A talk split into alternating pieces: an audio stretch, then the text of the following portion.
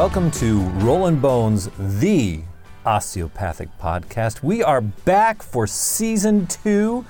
I'm your host, Dr. James, along with your other host, Dr. Dante. What's good? And uh, we are so excited this year. We, uh, we're grateful for all of the support you guys have given us thus far, and we're- we're looking forward to this next season. We've got all sorts of things on the tap that uh, you're going to love. And our next season, season two, is going to all uh, be about being drug last. Now, I, let me explain this a little bit. Osteopathic physicians early on were called drugless physicians, along with a few other specialized health um, practitioners, because we specialized in treating and healing the body without the use of quote unquote therapeutics. And that tradition continues on to some extent in our field today. But we recognize the value of uh, medications in their context, but we don't always go to them first. So we're going to be talking about that throughout season two. Hence, we, we're calling this season Drug Last. And we're starting this episode talking about how we go about taking care of you without needing drugs at least first, second, or possibly even third. The thing that should set this all off, the, the, the thing we're going to need to set the stage, right? Mm-hmm. Osteopathy wasn't originally conceived of as a branch of medicine. When it was first chartered, Right. when uh, Still first got the thing that says, hey, you can open up a school now, we were actually a school of philosophy, which kind of tells you where his head was at. Well, and that was the first charter for the school. It was based on a school of philosophy, not a school of medicine. It took a second charter and some lawyers saying, hey, we need to fix this or change this or, or whatever with this, that it became a school of medicine. But Dr. Still's initial approach was really philosophical as much as anything. Right. And I figure if we're going to spend, you know, this episode, the rest of the season, so on and so forth, talking about how we do what we do, at some point we probably should make the word philosophy more than that thing you did once upon a time in college to get easy credits. Easy yo, credits. easy credits. Easy for you, not for the rest of us. I'm saying I was a philosophy major, so Uh, well, yes, that yeah. was the philosophy. indeed. True story. I was actually an epistemology and a logics guy. Oh, that, yeah. That, that was my actual background, and then I lost the bet and became a doctor. So Oh, well. So you're a doctor of philosophy and mechanics. you know, if I got that far, I would be, but nah. We're not going the PhD route. Indeed, okay, indeed. but we are going to talk about how nature is, uh, our nature is to be healthy. Our body is built to be healthy. And that was one of the basic premises of, of Dr. Still's approach is our body is meant to be healthy. Correct. And that's that's actually a very big deal because um, all of the thoughts, all of the decisions we made on how to treat the body thereafter were based on that what you call a presupposition. A presupposition Yes. being the thing you use to hey, presuppose to move behind the logic system. It's a thing that you take almost for granted. So one of the things Dr. Still took for granted was that the body's capable inherently of self-healing. All of his medical thoughts, all of his ideas on how to take care of a person were based around this idea that the body should be able to handle on its own. Secondary question, so why do people get sick? That's very different from the initial conception, which is the body is frail, we need to fix it. It's the body is good, something's in the way. Right, and recognizing these systems are built in to help us be healthy is key. Now, when we went to medical school, one of the big medical terms we had to learn was homeostasis. Right. And that just means the body wants to stay in balance. But we forget that homeostasis, being in balance, extends to how we exist. And it is a powerful, powerful idea that the body will keep itself balanced and stable if we let it, if we give it the right tools, the right opportunities, the right um, uh, components, whether that be nutrition, exercise, uh, lack of stress, or dealing with stress. All of those can help us maintain balance and thus health, or return to balance if we get off balance. Right, right. Notice this idea of balance. That's not um.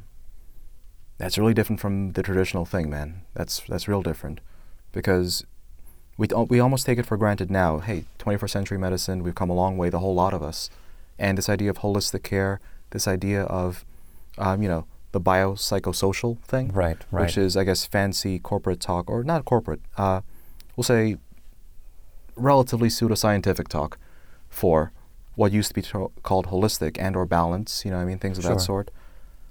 The question is something like, what does it mean to be in balance at a technical level? Because we can use all the fun words we want. And at some point, what separates us from the guys who like rock crystals and whatnot? Because there is a difference somewhere in there. we see that every once in a while, yeah. right. And not to throw shade at the crystal folks, I mean a very, very specific subvariant.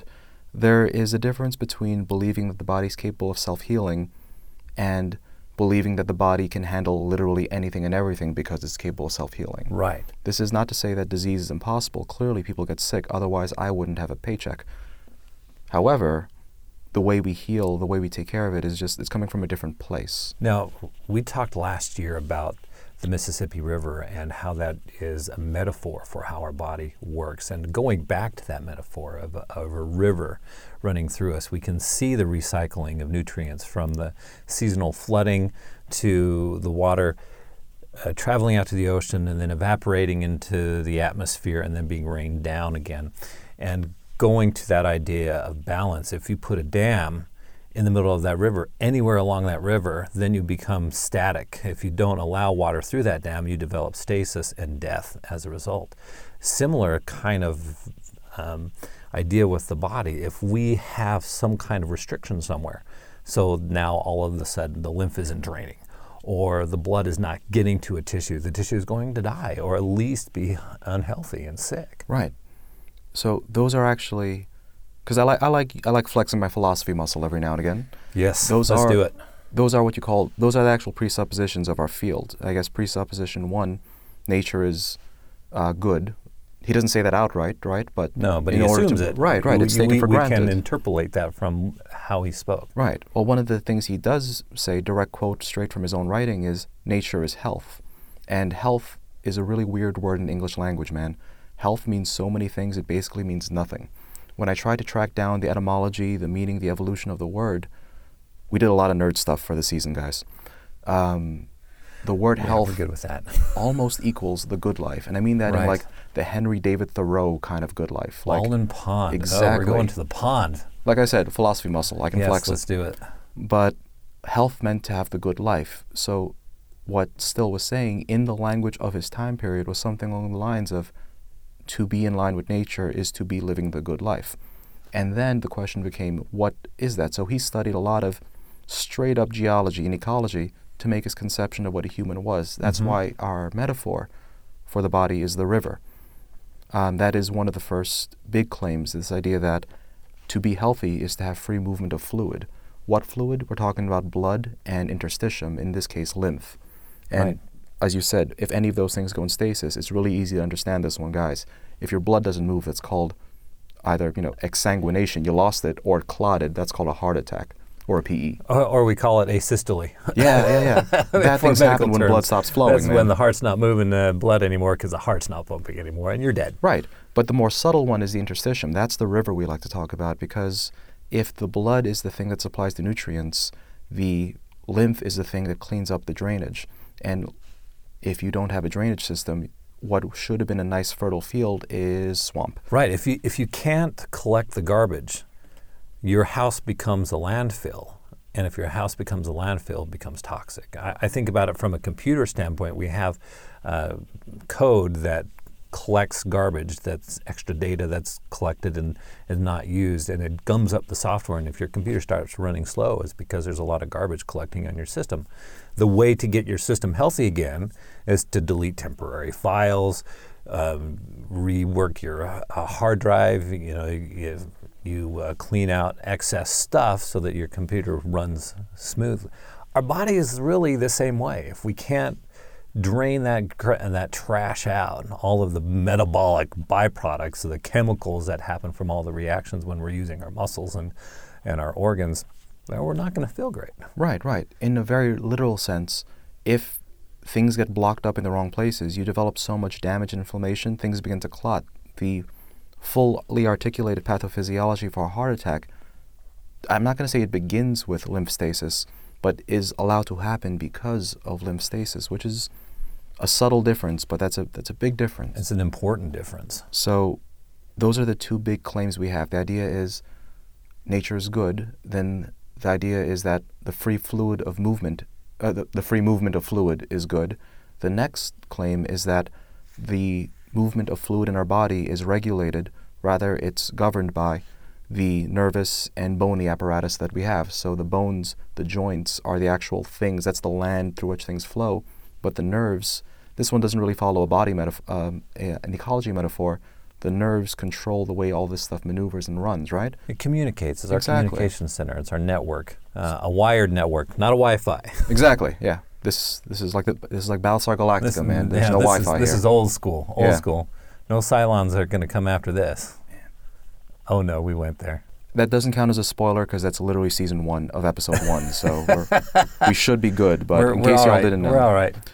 So I mean that's that's our idea. That's that's the claim that uh, Mr. Founder Man made for us. It's nature is good, and in order to be healthy, we need to be in line with nature. Nature for us meaning the free movement of fluid. What does it mean to move free? It is to have bones and nerves that move well. The question then should be, what does it mean to have bones and nerves that move well? And that actually was a really cool thing to tease out. His idea was that as long as we have good movement, as in rigorous activity, as long as we're Right. doing the work that a farm guy in the middle of the frontier would do, and we eat surprisingly sparingly. I didn't expect this actually. When I was reading uh, Dry Bones to Living Man, specifically that book, Yes. it came up that uh, Still ate remarkably inoften. And I'm looking at that and I'm like, oh, we're going to be heading there soon too. Yeah, yeah, yeah. Call that foreshadowing, guys. Well, and, and uh, that's a shout out to Michael Pollan as well. Eat l- eat little, uh, was eat very little, mainly plants. Eat food, very little, mainly plants. That's the quote I'm thinking of. Right, Eat- right, right. So he ate sparingly, he worked hard, and the idea was that as long as you ate sparingly and worked hard, then most of the time you wouldn't be sick, if not for mechanical maladies, because, you know, all the kale in the world doesn't stop you from, you know, oncoming traffic. And you can have all the kale in the world. I'll avoid that. Yeah, yeah. you know, true story. I tried to eat kale every meal straight for almost a year, maybe about two years. Your life was kale, wasn't it?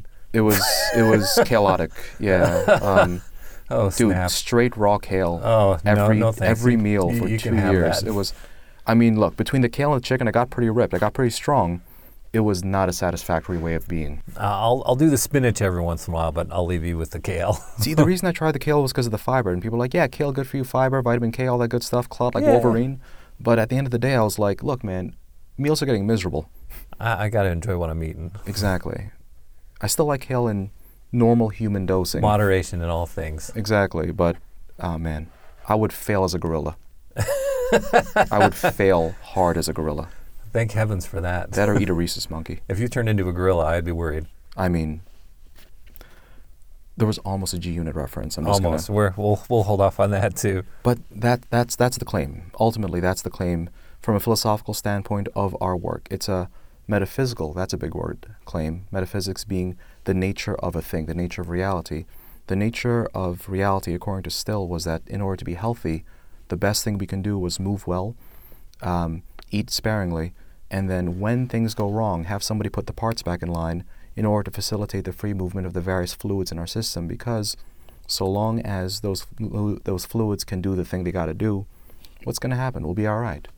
Well, that's, and pretty cool. That's why I say computers are going to be the death of us. And I'm not talking about Skynet here. You're talking about Oh. I'm, I'm talking about sitting at our computers all day for eight hours a day, and we're not moving, and our body's not doing what it's supposed to do. You know, a lot of the movement of fluid is related directly to uh, the use of muscles, and if we're not using our muscles, we're not moving fluids. If we're not moving fluids, everything's staying static. It's killing us. Right, right. So I know we talk about it a lot, especially um, in I think it was that fifth episode of our show. We go we go on full to talk about how movement is life.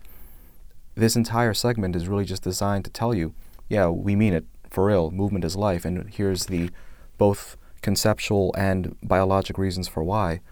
But the reason we harp on that so much is because it's something that's underappreciated in the current context. It's so easy to forget that things get better if you move, not necessarily more, but move well. What does well mean? I don't know. That's kind of dependent on the person. One person might be a gymnast, the other person might be a powerlifter. One person probably gets enough work doing farm work, but there's no version that looks good on a chair. Like, No, All of it- Nothing yeah. looks good on a chair. right. and uh, it's it's sad because we forget we forget even how to breathe. I can't tell you how many patients I've had come in and we we talk about breathing and you forget. Sure, it's an automatic. Everyone's going to breathe, whether or not they think about it. But are they going to breathe effectively or efficiently without thinking about it? One of the keys to what we do is teaching people to go back to their roots and start breathing again. That's really built into yoga, mindfulness, Pilates, some of these positional based exercises, Tai Chi, Right. um, martial arts as well. Breathing is key, and we're not doing it well enough. Right. And when the capacity to breathe is what is distorted, maybe we should be focusing on that. There was a patient I was taking care of, and uh, it's a, it's a weird it's a weird meta story. She asked to be mentioned on this show actually because of how good she got, and she kind of likes our show, so that kind of worked out nicely. We can give her a shout out to her. I mean, HIPAA and all that stuff. I'll just the story is going to be evident enough. So hey, Yeah, let's I do. I listened. Congratulations, you're on the show. Sweet. So I met this lady a couple months back. What ended up happening was she was she was a pain consult essentially. She had uh, neck pain, shoulder pain, a, l- a little bit of back pain, but really it was neck and shoulder pain for her. And I meet her. I, we start talking. I try. "Oh, tell me your story. What's going on? And she tells me she's had over 30 surgeries over the past three years. Ouch. What happened? She got into a bad motor vehicle accident. Okay, that'll do it to you. Right. So the first surgeries were mostly, you know, save her life. She didn't die. Congratulations. We're good. Still breathing in that was, case. Yeah, right. It was reconstructive stuff to salvage back her body. She had so many trachs done. She's been intubated so many times. So she's had all sorts of tubes in her in her uh, larynx. Then Right, right. This lady, she gained, I think, north of 80 pounds over the course of just over two years because she wasn't able to do anything because, for very legitimate trauma, traumatic reasons, she couldn't move. All she could eat was Ensure because, look, when your parts don't work, all you can get was the tube feed. She was on parenteral for a while, which is fancy for we feed you through a hole, and she put on a lot of weight. Now, I need to give credit where it's due. She's alive because of that. yeah, she was saved because of modern medical techniques. But now that everything's said and done, she's coming to me like, "Look, I'm alive, but this isn't me." The phrasing she used was, "This isn't my body. How can I? How can I do better?" So I lie her down. I'm like, "All right, let's check this out." I didn't think to make anything of it at the time. I was like, "All right, let's let's see what's out of place. Let's see if this, you know, oh wow, your neck is really tight. Oh wow, your shoulders. This, that, and the Mhm. other thing."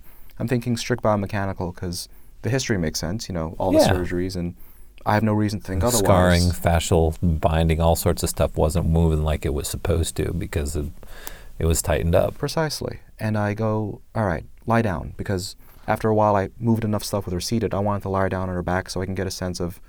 Uh, there's a technique we do. We, we joke it's a steering wheel technique yeah, for the yeah. for the place where the neck meets the shoulders, right? Yeah, yeah, you do that sure. seated. So I'm like, sit, lie down, lie down, and well, we'll take care of you. And then when she lies down, man, I watched her breathe, and there's no way for. I, I'm gonna try to articulate this well vocally because I wish I could just show it to you. She would scrunch up her lips up into her nostrils, and she would look up with her chin, almost towards the sky, and she would inhale as hard as she could through her nose.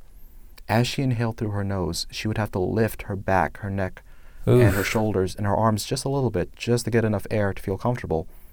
And then she would exhale and do it again. And she was breathing, I think, her respiratory rate somewhere in the. It wasn't. It was. She wasn't tachypneic. She wasn't breathing rapidly. So her lips weren't blue yet, but right, but you could tell she was working for her air. Yeah. And I'm looking at her like, "Yo, you always breathe like that?" She goes, "What do you mean?" She goes, "You breathe kind of funny." I It's actually like you're breathing through a face. stall, Yeah, a we straw. Right, we had good rapport. I can I can poke fun a little bit. She goes, I go, you breathe kind of funny. She goes, oh, I didn't know that.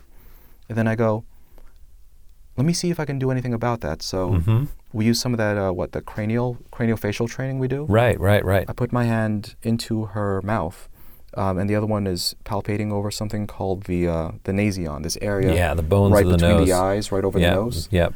And that entire thing is grossly not like uh, oh little somatic dysfunction. I'm talking like shorn back by half a centimeter. Let me guess. Uh, she hit an airbag. She hit the steering wheel, man. Oh, so no airbag. Right.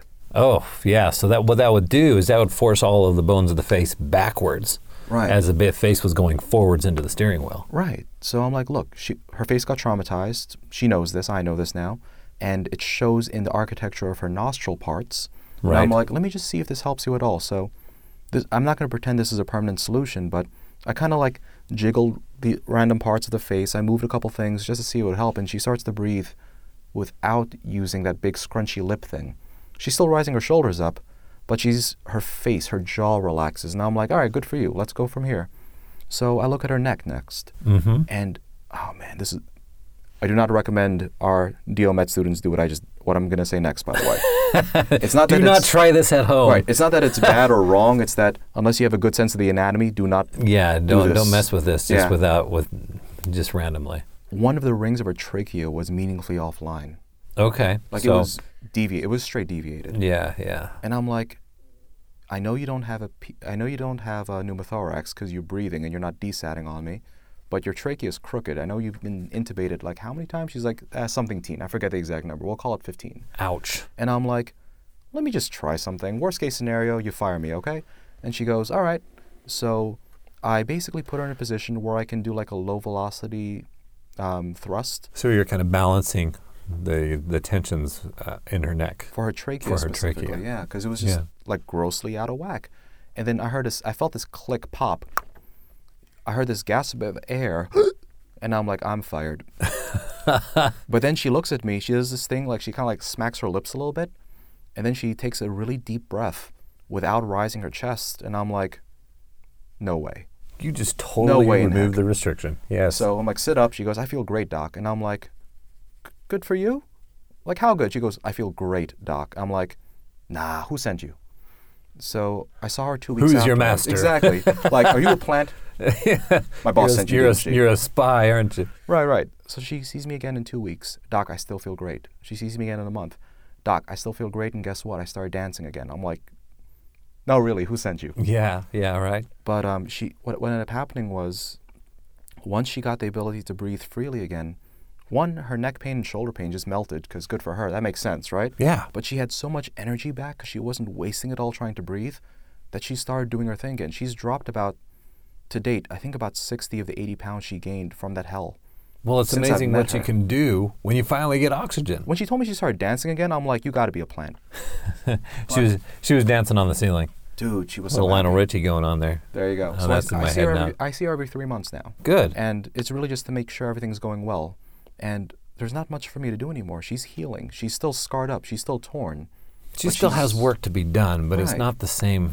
It's not the same complexity anymore. And that's just from breathing. That's just straight breath. Because, you know, trachea. Eh. And it's The- a breath of fresh air, is what that is. sorry, for the guys who don't speak doctor, um, the trachea is the windpipe. Yeah, that's your breathing tube. Yeah, I probably should have clarified that in the beginning. The trachea is your windpipe. And if it's not if it's not working the way it's supposed to, bad things happen. Any of you out there who are like me who have sleep apnea, apnea know you don't feel well when you're not getting oxygen at night, let alone during the day. You wake up with headaches, f- brain fog, concentration issues, even emotional issues in some cases where you're just your brain's not working like it's supposed to. So it's amazing that once you just free up the pathway to get oxygen to your brain and to your body, your body all of a sudden can heal again.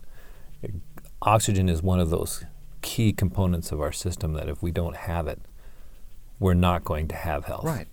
So, I mean, hooray for osteopathic strategies, right? All the meds in the world, but at the end of the day, what it took for that patient and several other patients you and I have taken care of in the time since recording the last episode of the last season were mechanical. The reason they find us is because they've tried everything else, and lo and behold, they're mechanical. We're the weird docs in this system. We're the ones people go like, "Look, man, I got nothing else to offer you. Uh, check out those guys. Worst case scenario, they'll figure something out, and if they can't, there's really nothing." there's there's weird pressure and prestige to that idea. It's wow, those folks trust us enough to solve their what you call unsolvables, and I'm like, that's a big deal. And then you find out, nah, man, that's our lineage from day one. That's- Hashtag weird is good.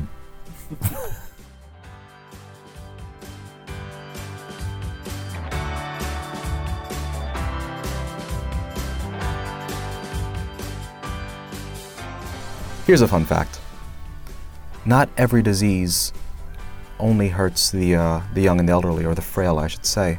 Some pathologies do the most damage to those who are most robustly healthy. What am I talking about here? I'm talking about the Spanish flu. The way the Spanish flu works is that the more robust your immune system, the more damage it gets done to your body. And that's that's painful. That sucks. The reason that does so much damage is because you have such a robust immune response. But remember, the battlefield in this context is your body. And uh, when you have a really strong armamentarium and you fight hard, that earth is scorched. Now, the cool thing that I want to mention, the part that makes this a fun fact, not a tragic fact, is It turns out osteopathic medicine earned some notoriety because those patients who went to the osteopathic hospitals because of the Spanish flu seemed to die less. The question is, what were these osteopathic doctors doing? They were doing a series of manual ter- therapy techniques. I used therapy this time because back then the words were kind of blended together.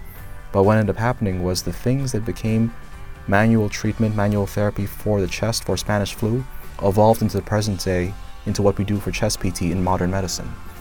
Once upon a time, we fought flu and pneumonia with our hands, and we won.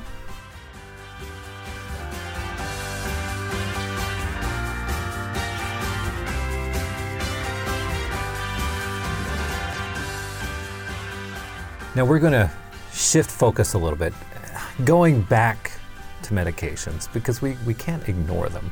We are not truly drugless anymore because there has been, admittedly, some real advancements in medications and we use them when they're needed. For example, we have a patient who has uh, raging arthritis. There is nothing that we are going to manipulate to make the arthritis completely go away. So, using anti inflammatories and other medications to treat the appropriate condition will be part of our armamentarium. We have to understand where Dr. Still came from. The drugs that were available in his time were really nasty for the most part. Now, granted, he had some aspirin going along, and that was useful. He had quinine uh, for as an anti-malarial, but most everything else, not so great. I mean, they, they sounded cool, like in a let's try to make the philosopher's stone kind of sense. like um, oh no, now we're going Harry Potter. I mean, calomel, man, it's straight mercury. Right. Like it, it's actually straight mercury. I mean, Um, the techniques we had were make them throw up, make them have diarrhea, or drain them of their blood. right, And then, which was probably what killed President Washington. right, and th- there was an honest idea to that. the The reason that those were the therapies was because the idea was that the sooner and the more vigorously you can correct the symptoms, the better the patient got faster. So, like, if they had a fever, break the fever. If they have an upset stomach, empty the stomach, so on and so forth. So, the medicine we did was purgative in nature. The heroic medicine was to be heroic in medicine terms was to do something. The something we did was to purge. So, calomel was the vomiting drug. Mm-hmm. I honestly Oh, forget yeah. what the diarrhea drug was, but whatever it was, it wasn't pretty either. No, you don't want to be in that cabin. Right, right. One of the big moves, and there were folks who made their entire career doing this specific maneuver, was bloodletting. Right. And I looked into it because I'm like, all right, how bad could bloodletting be? Not that it could be good in this context, but like how how how do they do it? Because the details always matter, right? Because there's a difference between the different mercuries. Some mercuries are benign, some are not benign. We were eating the not benign one.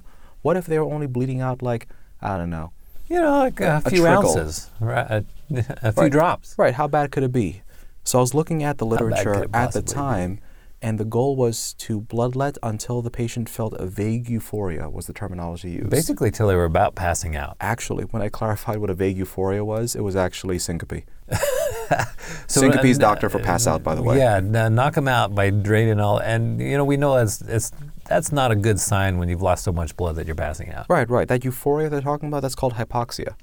And I'll tell you right now, I know what that feels like because once upon a time I was practicing for a stage performance thing, and one of the things one of the other actors, performers had to do was essentially practice choking me out on stage. Well, I'm, I'm glad they weren't bloodletting you on stage. They weren't. That'd be a very, bad- very different kind of show. I would be wondering what kind of show you were in. Nah, this is college, man. It was the, the college campus approved. Uh, yeah, we'll leave that well enough alone too. Right, but the thing was, we, we had to figure out how to make um, making me look like I'm strangling on stage look realistic, which unfortunately to Wait, wait, this wasn't Flatliners, was it? no no no solid solid recommendation, but no, it was for like a like a martial arts thing. Like a guy Okay, had somebody okay. with, a, with a bat, and that it was a whole story. But at some point, I had to get choked out by a dude, and I never been choked out in that context. So I was kind of like, how do I make this look right?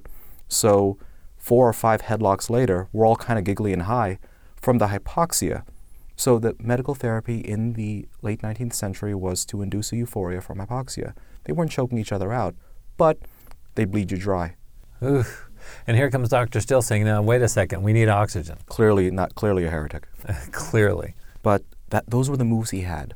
Like getting off the humor, that that was the option. It was, hey, you're sick, got it. Here's your toys, and this guy goes, I don't like these toys, man. I want to play a different game. No, they weren't working. And it was interesting. There was this interplay. We had the the allopaths who were taking doing some medications at high dose, and then you had the homeopaths that were doing minute doses of um, uh, compounds that were supposed to be creating the same symptoms they were trying to fix. Right. And everyone's kind of going, okay, which is going to be the way to go? Right. And people really like the homeopaths, actually. And there's a difference between doing better because you did a better job healing and doing better because you didn't do as much damage. you didn't do as much damage as the next guy, so your patients got better at a higher rate. right. So when you dilute mercury to one part per quadrillion, it's pretty benign versus when you're drinking straight calomel. Yeah, yeah, you're not going to get nearly the uh, same side effects, you know, like death. Right. So back in this timeline, uh, homeopathic medicine was actually built into the traditional model. So you would get your traditional training as a physician trained in the European model by an apprenticeship in the Americas, and then you go, you know what? I want to take this a step further. I want to do. We'd probably call this a fellowship by now, uh, in yeah, our in they- our modern were language. homeopathic uh, medical schools. Right, right, right. So they would go like, I need to get some extra training, and they learn the the homeopathic materia medica. That's their book of, I guess, Yeah, their- which their, medical book. exactly. It's the Uh, book of medicine, which substance to yeah. which symptom, Yeah, and then they'd go to practice, and you would do that as an add-on to your medical uh, life, not as a separate path. It wasn't until the Civil War uh, that things got really split up, and then the Mhm. homeopaths became their own thing, and the traditional guys became their own thing. The word allopath didn't exist until that split, and then the homeopaths needed a word to call the other guys. so they called them allopath. Right, right, because according to the homeopath docs, we're the ones who treat by mimicking the symptoms, and you're the ones who treat by doing the opposite, purging. So to Therefore, purge was allopathic, yeah. Yeah, yeah, yeah. But notice these are the moves available at the time. We're a little limited, and uh, Dr. Still actually lost several of his family members to meningitis because there was nothing that could be done. Right. And all of the best medicine was used to treat his family, and to no avail. They died regardless of what treatment was applied and, and regardless of who treated them. Right. And that um, jaded Dr. Still significantly. It jaded the frontier as a whole. The Americans in the frontier. So there's a difference between medicine in the East Coast in the university setting and medicine academic medicine west versus of the Appalachians. yeah, folk medicine. Right. And I remember reading it was uh, Frederick Douglass's book, I think, Mhm. the uh, the American Frontier book, Mm-hmm. and there was a general sense of pitying the physician in the West because you know they're trying to do right, you know they're trying to do God's work. Half the time, the doctors are preachers, by the way. Yeah, well, But- they, they did both because they couldn't make a living doing either one. Exactly. and in spite of all of their genuine concern and care and the best training they could muster, half the time the treatment was worse than the cure and they would die anyway. So you go, what's the point here? It was a Um, very nihilistic version of medicine. Yeah, uh, part of the difficulty is they didn't really understand the genesis of much of what was killing people. Right. They were thinking um, natural components or, or humors, right, um, were off, or there was something in the environment that they were breathing in or coming into their system, and they didn't know. There, there was no germ thera- theory just yet. It was just in, in, in its infant stages Right. when uh, Dr. Still started practicing medicine, and there was still very, very much a lot of uh, assumption about anatomy based on poor anatomical um, uh, constructs up to that time. Right. A lot of supposition that was incorrect or uh, misunderstood. Correct. Remember, we're still in the timeline where a seizure was to be possessed by a demon. Yeah. That's the timeline we're talking about here, guys. Hence, both the, the itinerant preacher who is also the itinerant doctor. Indeed. So it was against this specific backdrop that the various, various, various non non pharmacologic, non apothecary-ish the word pharmacologic wasn't really a word at the time, that's why I'm hesitant to use it, but let's say the non intervention versions Yeah, they weren't using medicine, right. therapeutics. The quite so much. non-therapeutics, We- there you go. We had people like the French Mesmer who was using magnetic healing, hence the term mesmerize, um, trying to fix people with things that you couldn't actually see. Right. There were the hydropaths, which is your pet favorite from what I understand. yeah, the, the healing by bathing. Right, Who knew right. that bathing was good for you? Right, and they, they took it a little far because there's a difference between, you know what, you'd probably be infected a whole lot less if you just washed up every now and again, versus, you know what, the best treatment for pneumonia is what you got to do is soak in a cold bath, wrap yourself up in a cold blanket, soak the cold blanket, wait out in the sun, and see what happens. Or lie naked in the cold weather outside. Right. Hydropathy. That died out for a reason. Yes. The other cool one was heliopa- heliopathy or heliopaths, the ones who figured that the sun would heal everything. Because, you know, sun good, disease bad. Right. More sun equals more good, therefore, more sun equals not sunburns, but, yo, sunburns. Well, you know, sunlight meaning we make more vitamin D. Right. Sunlight can be deadly to some types of bacteria. Right. And Yeah, it had its place right for and, sure. And then um, what was that guy? Recent stuff. Uh, that Norman Doidge fella. He Mhm. um the the body that heals itself guy. Right, right. There isn't uh, there is a genuine argument for you know heliopathy for sun therapy for phototherapy, but Great again, for seasonal affective disorder. right time place context these things matter. These guys were trying to fight pneumonia with the sun and they lost. Yeah, it didn't work out so well. Right. but again, this is not because of some random quackery. This wasn't because people were just you know, in the dark ages in regards to wanting to look for better. It's because they were so dissatisfied with what they had and they knew the tools they had were wrong that there was this mad search for something that was better. It was only by some coincidental fortune because, you know, great places in history, great men plus the forces right behind. timing, a little bit of luck, a Right, little bit right, of preparation.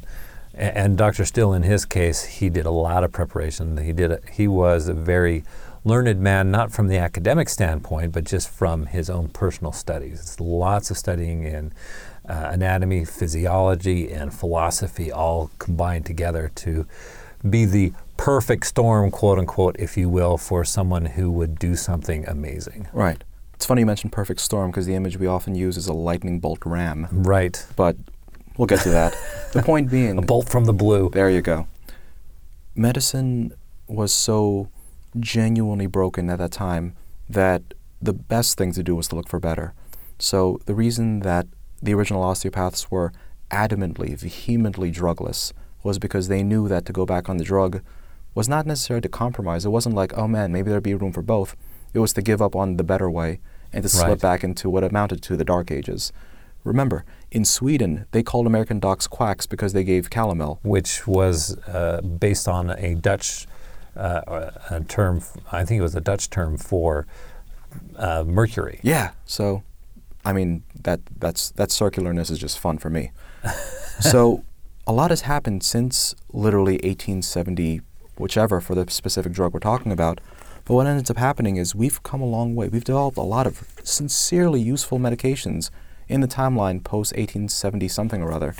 I keep saying 1870 something or other because 1874 specifically is a very important date for not the banner of osteopathy, but for certain other schools of medicine. Mhm. But, dude, I, I actually wrote this down. Now, I want you guys to know every now and again we print show notes and they help us with things. These are things I just don't like to memorize. So let me talk to you guys about the things that got made in short order. The time that osteopathy was a thing was before aspirin, it was before insulin, before metformin, before penicillin. Aspirin didn't come out until 1899. Insulin, right? Insulin wasn't until 1921. Metformin was the year afterwards, but the Americas did not take it until the 1950s. So it was a while before a lot of these became available. Right, right. Insulin was banned. Oh, sorry, metformin was banned until the late 90s because of a whole slew of other reasons. But in the Euro- European countries, they were using it in the 1950s. But again, that's less than a century ago. Penicillin was 1928. The polio vaccine was 1953. These are all really, really recent discoveries. Well, and even back in that time, we we had some vaccinations. Uh, the smallpox vaccination, Right. uh, inoculation was available in the 1700s, but people didn't trust it.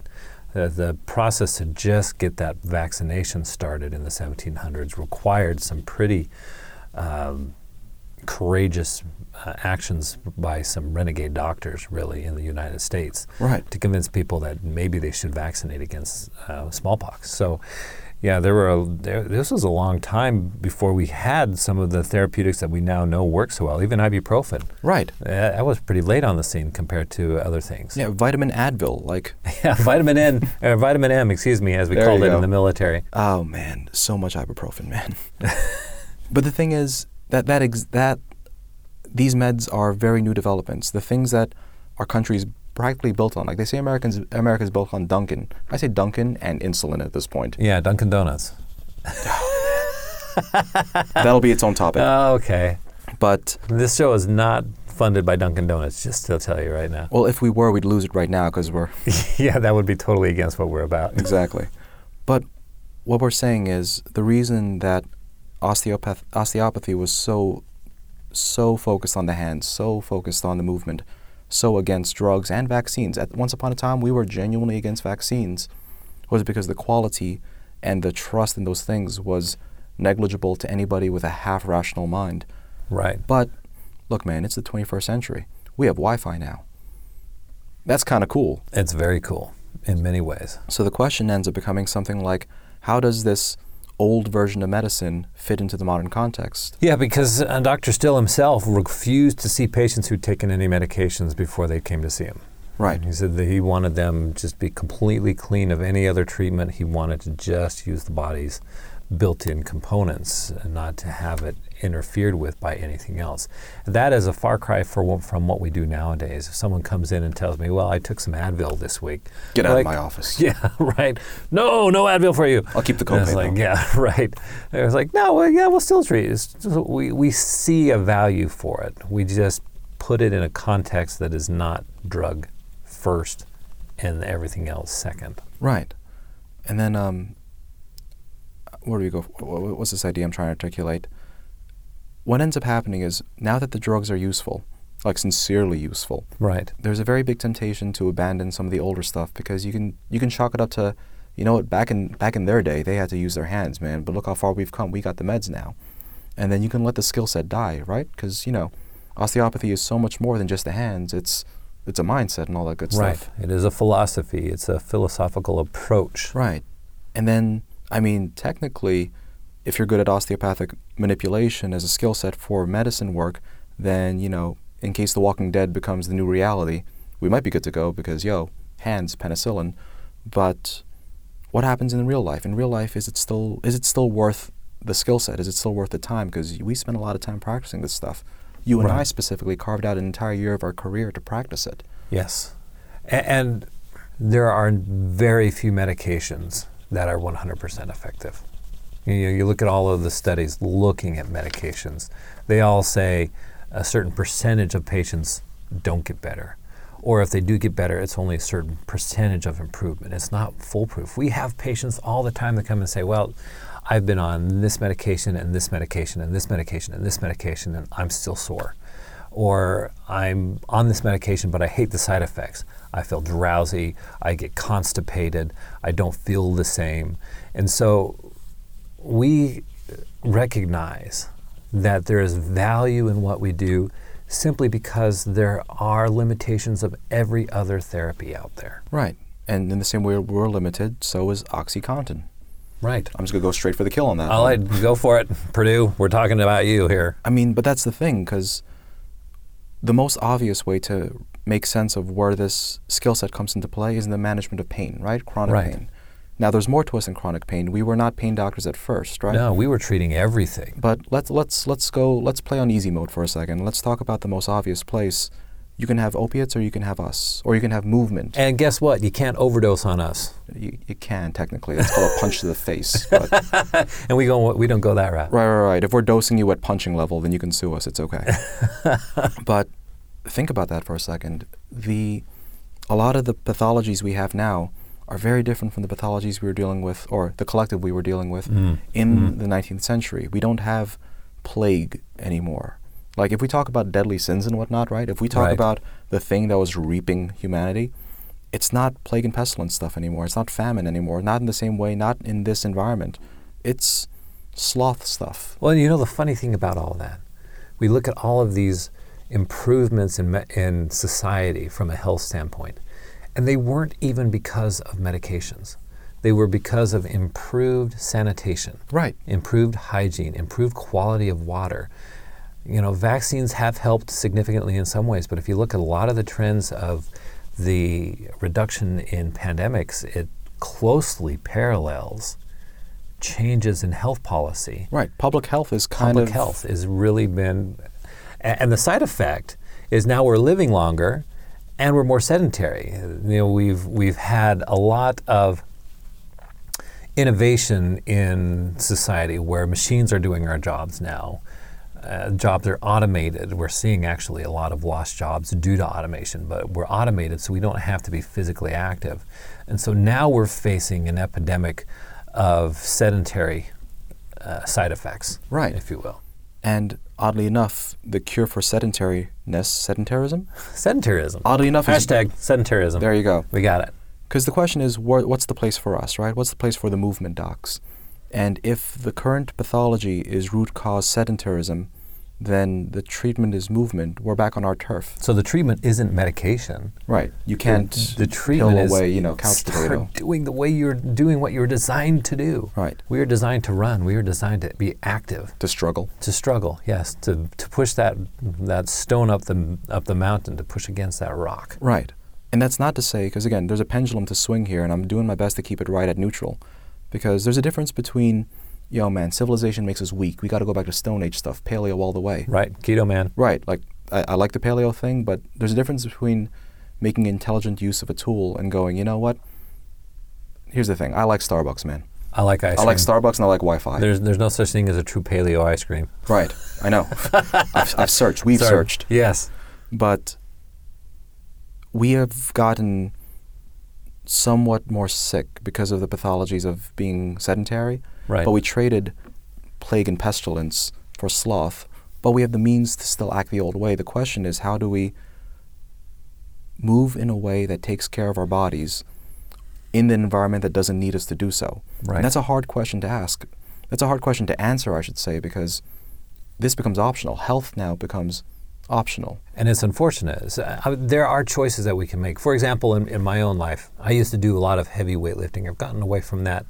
But what I do for exercise is I park a mile away from the office now. I make sure I walk the stairs every time I go up anything. I try to avoid the elevator. I was at a hotel just uh, a couple of weeks ago and I was on the 14th floor. And you know, sure enough, I walked the stairs for most of it. It was crazy, Right. but it was, it was great. And when I was too busy to do a scheduled routine, I at least got 28 flights of steps, uh, if not more, uh, on any given day. And the choices that we make may influence our health significantly. Right. I think it was Camus who said that Sisyphus should consider himself lucky Right. because he got, you know, look, his punishment is you need to go lift. yeah. I'll take it. I mean, Uh, and then most of us are like, when am I going to have time to go lift, right? he was tied to a rock. It was pretty right. he was pretty ripped. right. But how do we put it all together? We have the benefits of modernity. We don't have to throw away the old stuff. If we keep the old stuff and put it to the new stuff, we have basically a way to thrive and live basically kind of nobly, kind of strongly in the current environment. What does that mean practically?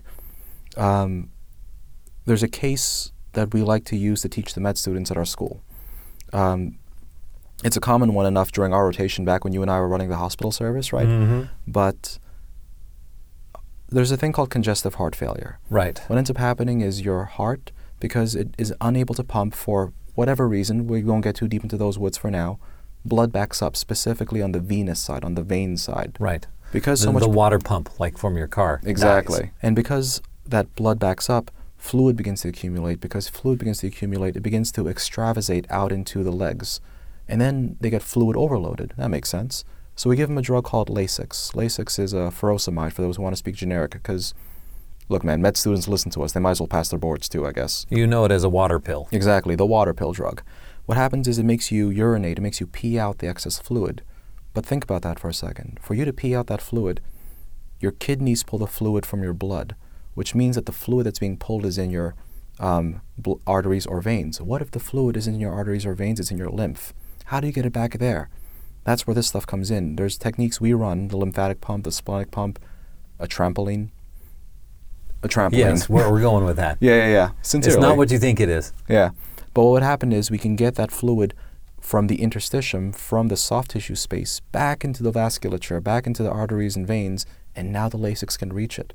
Right. The OMT now augments the medicine, which augments the OMT. they work together. They're, Right. they're synergistic. All right, with your science and my magic combined. A wave of the, mo- the wand, and it's amazing what happens. There you go.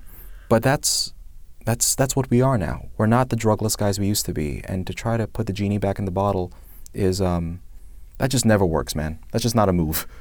Every bad thing. I've read. That, that, that, that movie's in my head now. Exactly. but at the same time, it's not appropriate to abandon such a refined skill set. So that's what we do. Our history will save us, and uh, our innovation will move us forward, and we'll work together for that. And it's a beautiful thing what we do. Um, come and find us. We'll help you find uh, the problems, fix the problems, and then we'll leave them alone. And that is our next episode. Thank you for listening to Rolling Bones, the osteopathic podcast. Join us in two weeks. We're going to talk soul, the soul of osteopathy.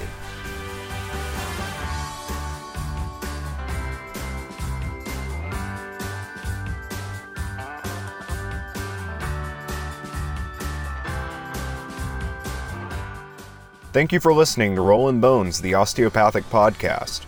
Follow us on Instagram and Twitter at Rollin' Bones Pod, or shoot us an email at rollinbonespod at gmail.com. That's R O L L I N Bones P O D. Rollin' Bones is brought to you by the University of North Texas and Texas College of Osteopathic Medicine. Producer Rob Upchurch and medical advisor Dr. Saj Survey contributed to this podcast. Medicine is a constantly changing science and art with various approaches from practitioner to practitioner. This podcast presents the Rollin' Bones doctor's views of osteopathic medicine and osteopathic manipulative treatment and will be as evidence based as possible. Comments, suggestions, or correction of errors are welcome. No money from drug or device companies is accepted.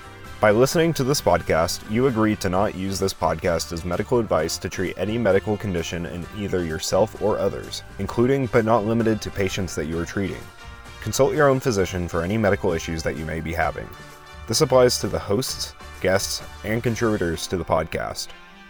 Under no circumstances shall James Aston, Dante Paredes, Saj Survey, podcast producers, the University of North Texas, Texas College of Osteopathic Medicine, or any guests or contributors to the podcast be responsible for damages arising from use of the podcast.